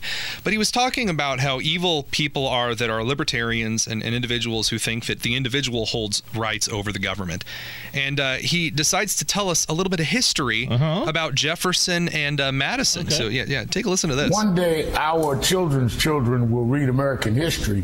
And can you imagine our reading that James Madison or J- Thomas Jefferson tried to overthrow the government so they could stay in power? That's what we're looking at. We're looking at American history. Boy, he is a man of history, isn't he? Yeah, I can't. Madison, I can't imagine. Madison. Can you imagine if Jefferson? Can you imagine if the signers of the Declaration of Independence would have signed the Declaration of Independence? So I, I, I also. So, by I- the way, just so so everybody knows, those two were key figures in the American Revolution against the British rule. Yeah, right? if, you, if you don't know that James Madison and Thomas Jefferson were two of the founding fathers who uh, were, were in agreement with Ben Franklin that e- either you know will will hang together or we'll hang separately uh, for their treason, then, then go ahead and get a hold of me. I have a couple of history courses I can sign you up for. We'll, we'll get that fixed. But Al Sharpton, my goodness, people are so desperate, so desperate to say that like Donald Trump That's what and MAGA about, right? Republicans, Yeah. yeah, they're saying, oh, the January 6th people, they were trying to overthrow the government. They're overthrowing the government. Okay, I, I, I don't know if you know this, Nigel, but usually, let's say you're going to overthrow a government. Like you're going to teach a class. Here's how to overthrow a government. Yeah. Leaving your guns at home, probably not one of the steps. um, you, I mean, even in like Beauty of the Beast or Beauty and the Beast, right? You have like the angry mob going to the beast. They had what, pitchforks? Sure. Torches? Yeah. you know, standard mob fare. You think if you're going to overthrow a government, I mean, hey, the, the rioters, the mobsters in New York City, they, at least they, they bring out their bats to smack Yeah. cars with. I mean, you know, BLM, they, they set Minneapolis on fire. Nobody was setting things on fire with January 6th. Seems kind of insurrection-y to me when you try to take over a state Oh, I- building hold like during a riot. Hold on now, hold Uh, on. I have been informed by the mayor of Chicago that uh, we're supposed to call those large gatherings. the current mayor, Yeah, the yeah, the one current that's, one. The, the one that's incomprehensibly worse than uh, Lori Lightfoot. Yeah, Lori Lightfoot Part Two, Electric Boogaloo. That that's the guy. Again, I, it, it's just such a double standard. I mean, the guy. So you're telling me the guy that had his feet propped up on Pelosi's desk was going to take over and try to. He That's was- true. Yeah. was One one day you were going to look in your hand and it was going to be Washington face on the quarter. You were going to pick it up again the next day and it was going to be the Buffalo Shaman would be yeah, on the, U.S. the, quarter. The Chewbacca guy with the Viking hat. The and ultimate plan the- for fascism, I've been told. Let me let me just let me play the audio of Al Sharpton one more time, and then I'll read some comments because he's, he's just completely. Oh, that's where the money is, is the comments. One day, our children's children will read American history. And can you imagine our reading that James Madison or Thomas Jefferson tried to overthrow the government so they could stay in power? That's what we're looking at. We're looking at American history. So again, he's just getting uh, uh, just just ridiculed, just embarrassed on social media, due again to the fact that both those guys he was talking about were key figures in the American Revolution against British rule. Uh, the comments here, here's one quote. It always amuses me when Democrats praise slave owners. It's just an added bonus that these guys actually did overthrow a government they didn't like. I mean, goodness gracious! I, I'm just keep going. You have to read more comments. I'm one gonna- more. I. I- I just got. I just got one more here for you. The um, this is from the uh, Federalist's editor in chief Mollie Hemingway. Quote: Wait until MSNBC learns about the founding of the country. I'm not sure what's better. That he said this, or that MSNBC decided to highlight it for their Twitter followers. I mean, I, I They're honestly- the ones that put that clip out here. I, I got to tell you, there, there's one other thing that I really love. Play the beginning of the clip again for me, just the beginning here. One day, our children's children will read American history. Stop. Uh, wait a minute. All right. uh, First of all, no one in Al Sharpton's home region in those public schools can read. Like those public schools, oh man. none of those Yeah. students can read. It's like 10% reading on grade level. Wow. So assuming that they're reading American history, first of all, it's just impressive. Number two, I thought American history was incredibly systemically evil and racist and white supremacist. So why would you force children to read this racist diatribe? My God, you horrible racist white supremacist. I got bad news here for you, Tony. You always Um, do. The student loan repayments are resuming in October. Ah, man. So I know you've been living off uh, the government tip in terms of college debt, haven't you? No, I, I oh, mean, I, oh, really? I, uh, oh, uh, wait a minute. You hold on. You were responsible. Hold on. You, you know, there's this uh, there's so there's this this place in uh, Spiceland, Indiana. It's near Yeah. Knightstown. It's called Draper. And uh, so what I did to not have college debt was I, I worked my tail off at this place called Draper. Is this this factory in Spiceland? And I, I worked while I was on campus because I didn't think that it was appropriate for me to mooch. Um, and a lot of people have student loans and, and have them for good reasons. But a lot of those people have either already paid their loans back or have been paying their loans back, not just like squeaking by on the minimum and just like paying off the Hmm. interest. Yeah, So I mean, you know, hey, just pay back the loan that you took. Interest starting to accrue again beginning in September. The Supreme Court, of course, struck down Biden's student loan forgiveness plan. Joe Biden knew it was illegal.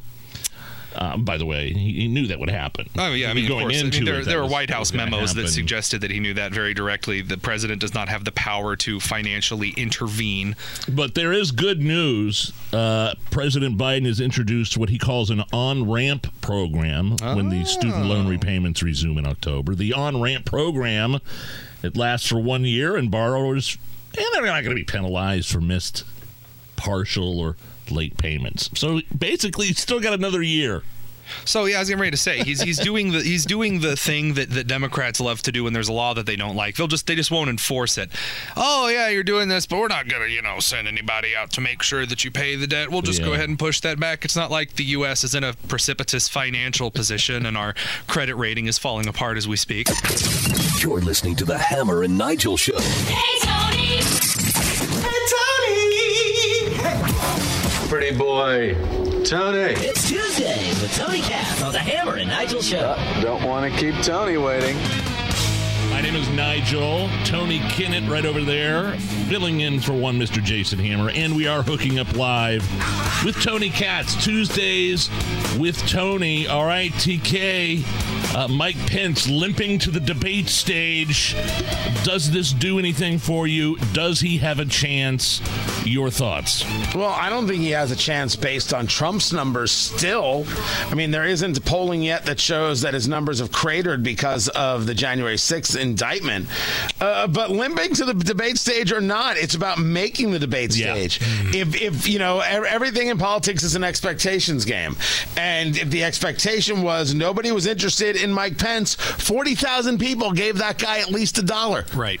And that in and of itself is a, a- a pretty big story. So he gets to be on the stage. He gets to make his case for the evangelical base that he desperately needs in order to to have any type of momentum. No, I don't think it helps in in the in the longer stretch. Uh, he's got to hope that uh, somehow uh, there is this moment of, uh, in, if you will, enlightenment from the Republican Party that says, "Wait, we can't nominate Trump. That guy's going to get destroyed in a general, which the, the the Trump supporter does not feel in any way, shape, or form. So where's his where's his place? Even DeSantis can't do it. You want to talk about a campaign uh, that is limping? Um, they're they're the ones doing it. So yes, uh, limping in. No, he's in, and that's his story. I just don't think he gets to turn that and translate that into something else even greater. So let's talk about what is turned and translated out of that debate because what I'm going to be watching is for the kind of 2016 chaos where people are trying to slap at each other. And obviously, if Trump's not going to be there, then it's just going to be a bunch of candidates trying to say, you know, here's why I'm better than you and here's why we should be going in this way. Do you see Pence actually kind of ripping off the shirt, muscles rippling, and punching everyone on stage? Oh, my. I mean, Yes. I, I mean, I mean, you know, is he just going to go all like Hulk Hogan on these dudes? That's what do you how I see from it, Tony Kinnett. I see Pence ripping off his shirt, muscles rippling. You might as well have started this segment with Dear Penthouse Forum.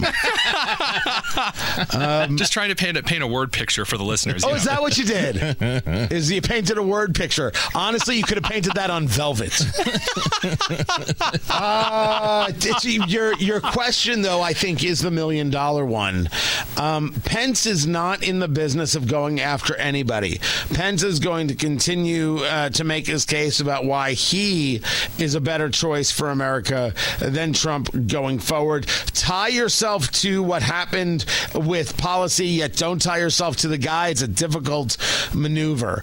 If I think people are going to be punching, uh, it, it's you know it's it's not even going to be the Tim Scott, Nikki Haley's because it doesn't pay. It that's not really their style. Although Haley might punch at DeSantis because it happened before. she'll try. Um, Trump is the guy you're talking about, but I wouldn't I wouldn't bring him up. If I'm advising on this debate, you are putting yourself as the guy to go against Joe Biden. Trump's not there, Trump doesn't count. Out of sight, out of mind. Don't bring him up. Don't make him the story no matter what they ask. It's about Joe Biden's failed policies and why you'll do better. One more thing, and then I and then we'll turn our attention to Ron DeSantis. You mentioned his campaign, but is there like when Trump first announced he was running in 2015, he was like at one percent. He was the dark horse. Nobody even gave him. He was laughed at, and then he ended up winning the whole thing. Is is there any possibility of the same thing happening with one of these other candidates, or because uh, of Donald Trump and his huge poll numbers? Is that just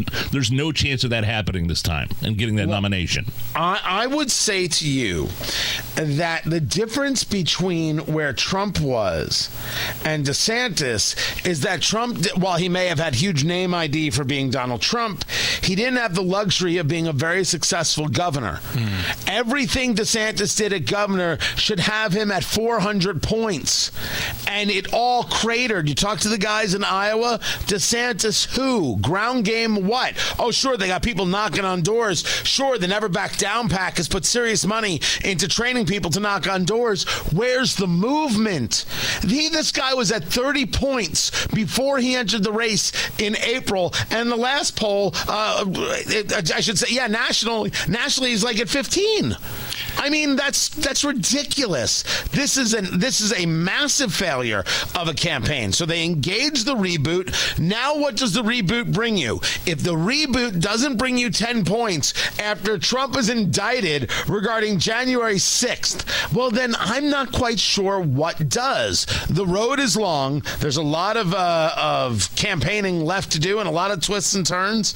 But if DeSantis doesn't have some breakout movement in the next couple weeks, he has not. He won't get any. And the only thing that's interesting is that the latest Iowa poll has him at 20 instead of 15. And maybe it's a blip, or maybe it's hope.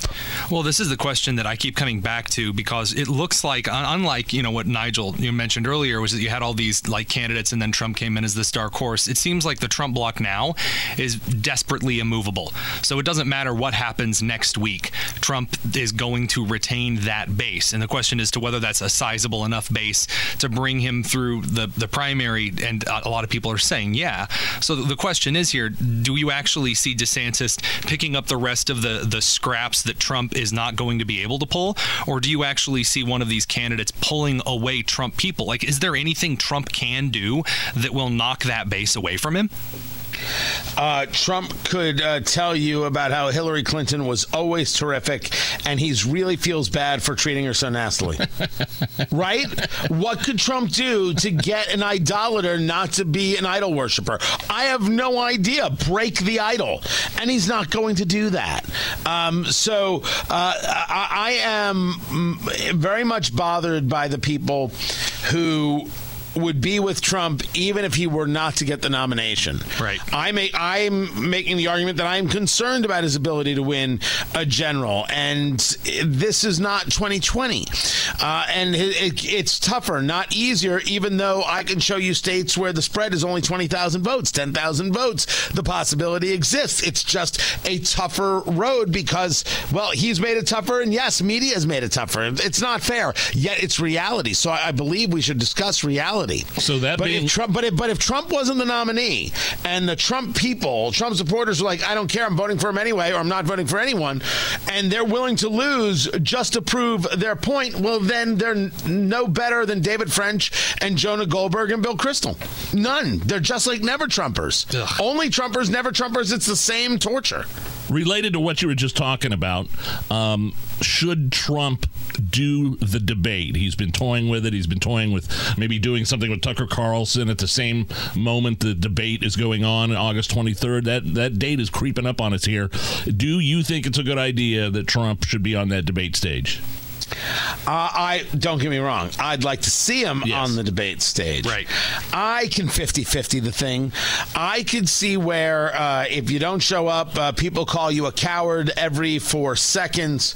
Um, uh, people get you know uh, emboldened to turn to, on Trump supporters and say, "You worthless coward, no low life so and so." He doesn't show up for a debate. He doesn't care. He thinks we owe it to him. We're the people who have to vote for him. We're the ones who matter. The other side of it is I'm up by 40 points. And what's the point of showing up to a place where everyone's just going to attack you? Forget it. Go do something else and work around these people. Just like you did when it came to the Iowa caucuses in 2016. Change the tactics because you require different tactics than other people utilize. Tuesdays with Tony Katz here, the Hammer and Nigel show. Tony Kinnett is filling in for Hammer. I heard you mention briefly uh, in the hallways earlier during your show somebody named Stacia Murphy from the Indy Chamber, and and then something about their you know they're starting this this business equity initiative. In right, Indy. right, right. Did It I was on right? Inside Indiana Business, um, and uh, my my argument. I, I don't know uh, Stacia Murphy. Uh, my argument is is that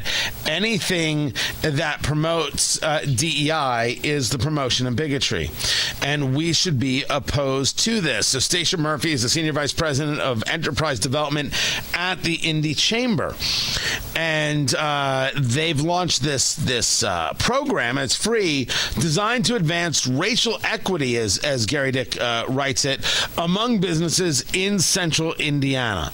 Um, this is to me a, a specific uh, issue because we've seen DEI in the schools and we've seen the bigotry that it, that it foments. We know the stories. We know how it connects to uh, other levels of attack in business. We have this Canadian principal who committed suicide after being ridiculed for asking questions uh, that were in a, a training. And you have this DEI officer, this trainer, laughing at him. You don't understand. See, this is an example of your white fragility and all this this unbelievably hateful, hateful stuff. Um, it- it- and this took place.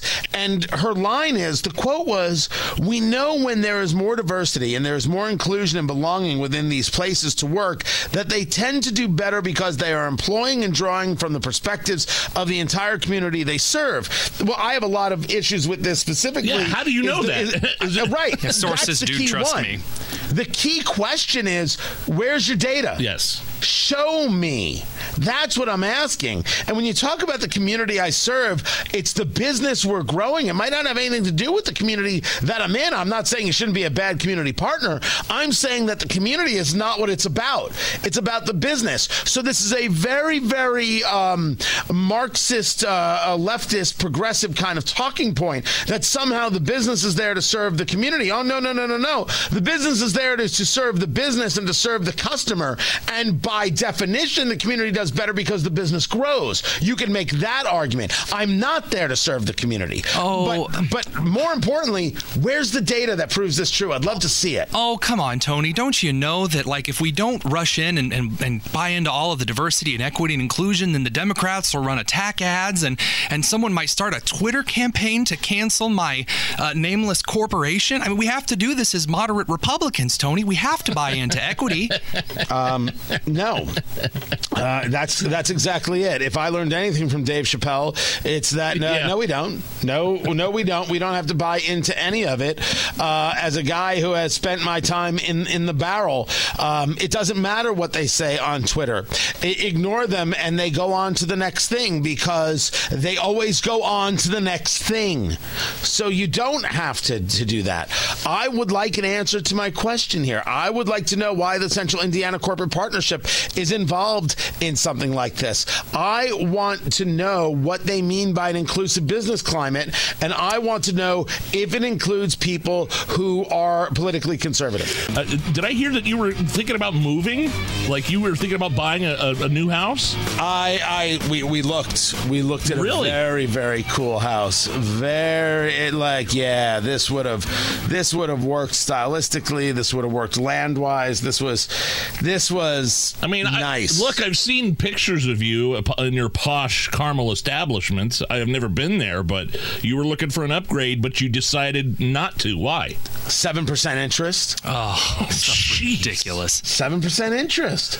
And now, you know, you know. I mean, you guys do these numbers all the time. Historically, that's the average. Yes. Historically, in the U.S., seven percent is not bad. I think when my parents bought their home in Middletown, New Jersey, I think it was thirteen point nine percent, um, which is criminally insane. How big that mortgage uh, uh, interest uh, payment was, and or, or interest rate was. Seven percent is not the end of the world. But when I looked at what that was, and I asked myself, well, let's say I buy it now, I could refinance in three years, and so okay. And so I started calling around, asking the people I know, like, and trust, and they said what I knew in my head. What makes you think the interest rates are going to be better in three years? What makes Right. you believe that to a level of certitude? Do you know who's going to win this election? What if Biden wins re-election? You're going to see more spending. You're going to see more inflation. Why would anything go down? And that's when I looked at that seven percent number and said, I cannot rationalize it for the for the price of the home and everything else. I got to let it go. I got to live easy, uh, and that's going to treat me better in the long run. And that's what I'm betting on. What's uh, coming up on your shows tomorrow, Tony? That's a great question. I'm glad that you asked. There is an electric bus company called Proterra, and uh, Joe Biden has talked about this company. Yeah. Such a great company, and so important to have electric vehicles. They filed filed for uh, Chapter 11 bankruptcy. Oh, what a surprise. Tony Katz, 6 to 9, then noon to 3, Monday through Friday, right here on 93 WIBC. Tony, thank you. Always. It's the Hammer and Nigel Show.